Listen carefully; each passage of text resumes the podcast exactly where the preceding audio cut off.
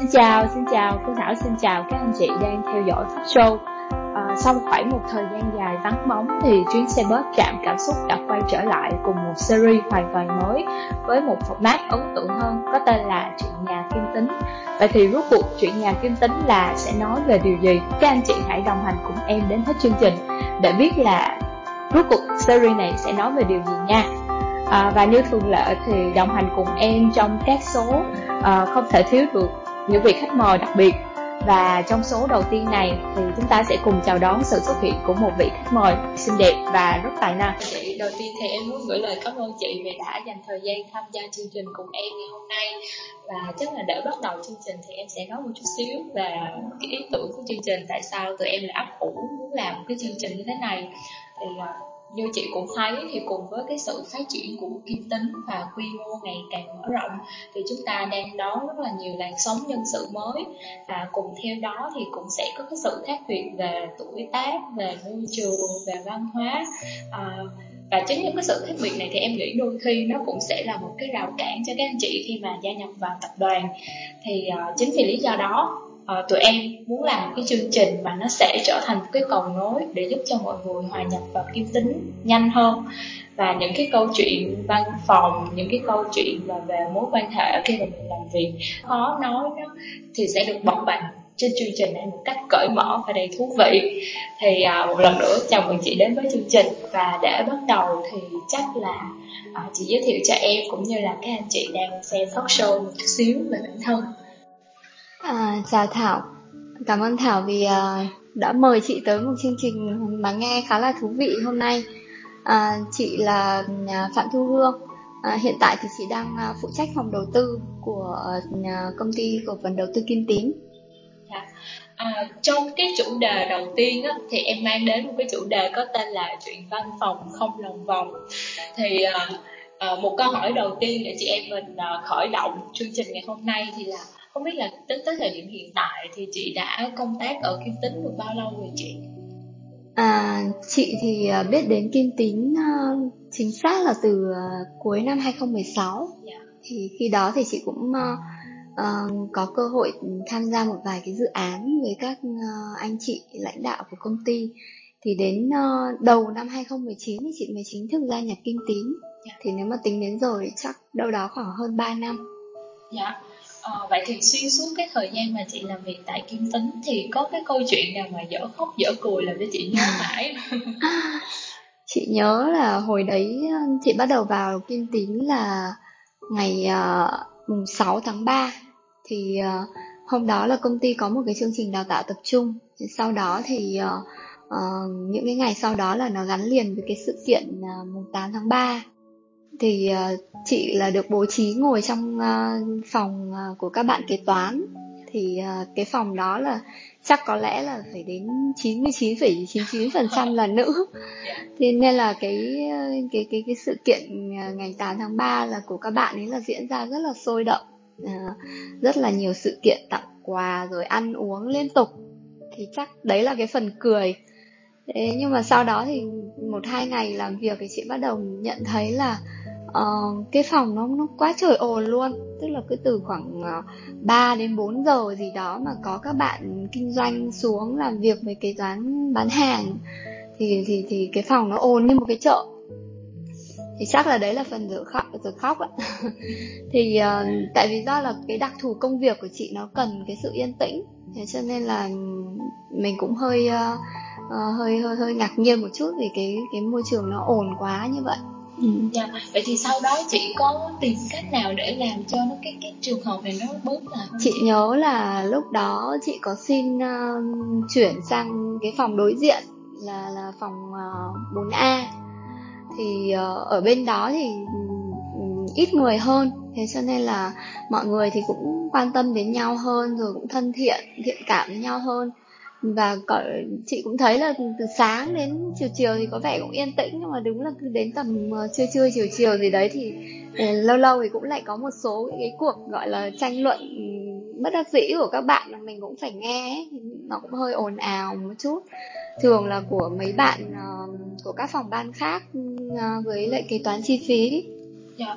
ờ, cụ thể thì là sẽ tranh luận về vấn đề gì như chị chị nghĩ là nó cũng thuần túy là công việc thôi. Tại vì em cũng biết là ví dụ như là uh, các phòng ban khác ví dụ như phòng em hoặc là phòng chị cần phải thanh toán cái gì đấy chẳng hạn thì thì nguyên tắc của các bạn kế toán là các bạn sẽ phải có đầy đủ hồ sơ giấy tờ chứng từ này kia thì các bạn mới duyệt để mà chi chẳng hạn thế nhưng mà tâm lý của người mà muốn đi thanh toán thì muốn là nhanh gấp được việc chẳng hạn đấy thì đôi khi nó sẽ có những cái tranh luận những cái um, uh, gọi là phản biện với nhau trong quá trình làm việc. Thì chị nghĩ là nó nó bình thường nó tốt cho cho công ty. Nói chung nó giúp mà mọi người kiểm soát được công việc của nhau. Uh, tuy nhiên là nếu mà ở trong một cái không gian yên tĩnh mà một ai đó tranh luận với nhau với một cái âm lượng lớn ấy, thì đôi khi là nó nó gây bối rối hoặc là gây phiền hà cho những người xung quanh mà mà không liên quan. À, vậy thì ở góc độ cá nhân của chị thì chị có lời khuyên hay là một cái giải pháp nào đó cho cái trường hợp như vậy không chị?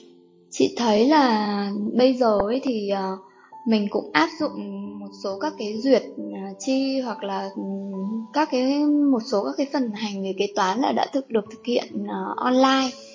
Thì có lẽ là đâu đó nó cũng sẽ làm uh, giảm những một số những cái tương tác ừ, trực tiếp không cần thiết ừ, để để tránh những cái việc tranh luận uh, trong trong văn phòng. Uh, thì đấy là một, một cách còn một cái giải pháp. Còn chị nghĩ là uh, khi mà mình có một cái gì đó cần phải tranh luận với nhau mà những người khác xung quanh không liên quan này thì sử dụng một cái phòng họp chị nghĩ nó cũng là một cái giải pháp tốt yeah. Dạ. bởi vì là khi mà mình mình bước vào một cái phòng họp thì uh, nó sẽ có một cái không gian yên tĩnh hơn riêng hơn để cho những cái người có liên quan người ta thảo luận với nhau yeah. Dạ. ừ. Ừ. em thấy là có thể là tại thời điểm hiện tại thì kim tính mình đang phải chạy cùng một lúc rất là nhiều dự án cho nên là đôi khi thì phòng họp sẽ không có đủ cho tất cả các nhu cầu. Thì cái việc này nó cũng có một chút xíu khó khăn của các anh chị.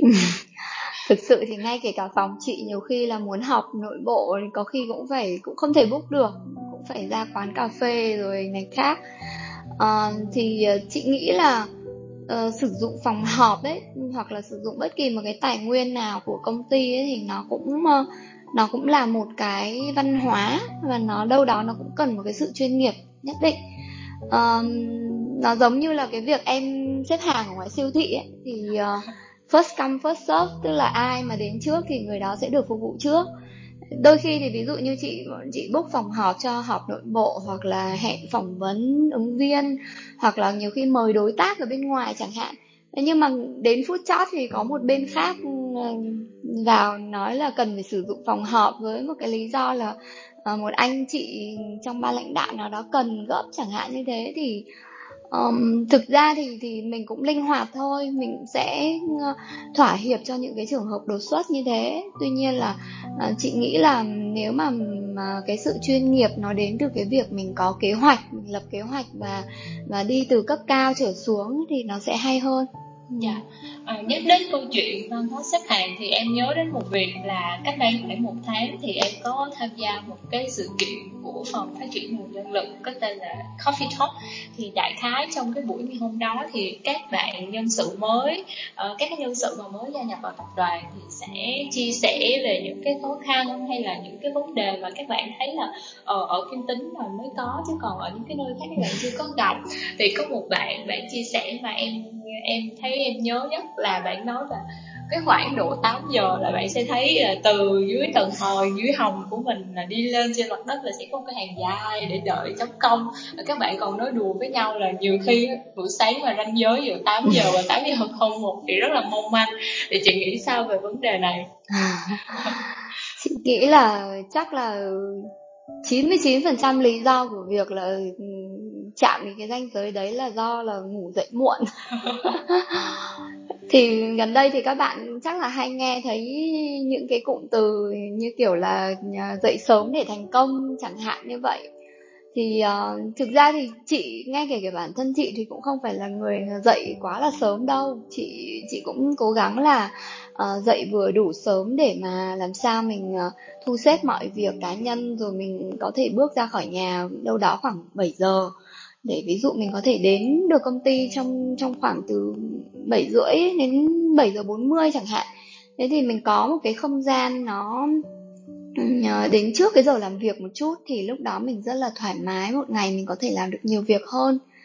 Thì thường chị bắt đầu một cái ngày làm việc bằng cái việc là sắp xếp lại bàn làm việc một chút rồi uh, uh, có thể bật nhạc ngày khác để cho mình và những một số những người cũng đến sớm như mình có thể nghe để để có được cái ờ, năng lượng tích cực đầu ngày. Đấy thì ờ, thì chị nghĩ thì trở lại cái câu chuyện chấm công như, như em vừa đề cập ấy thì chị nghĩ là um, chấm công nó là một cái cũng là một cái văn hóa của của của kim tín và chị nghĩ là nó bao hàm cái ý là uh, nâng cao cái đề cao cái tính kỷ luật của kim tín. Đấy thì um, um, đôi khi thì chính chị cũng gặp những cái ranh giới rất là mong manh 8 giờ 8 giờ 01 hoặc là 8 giờ 05 8 giờ 06 gì đó.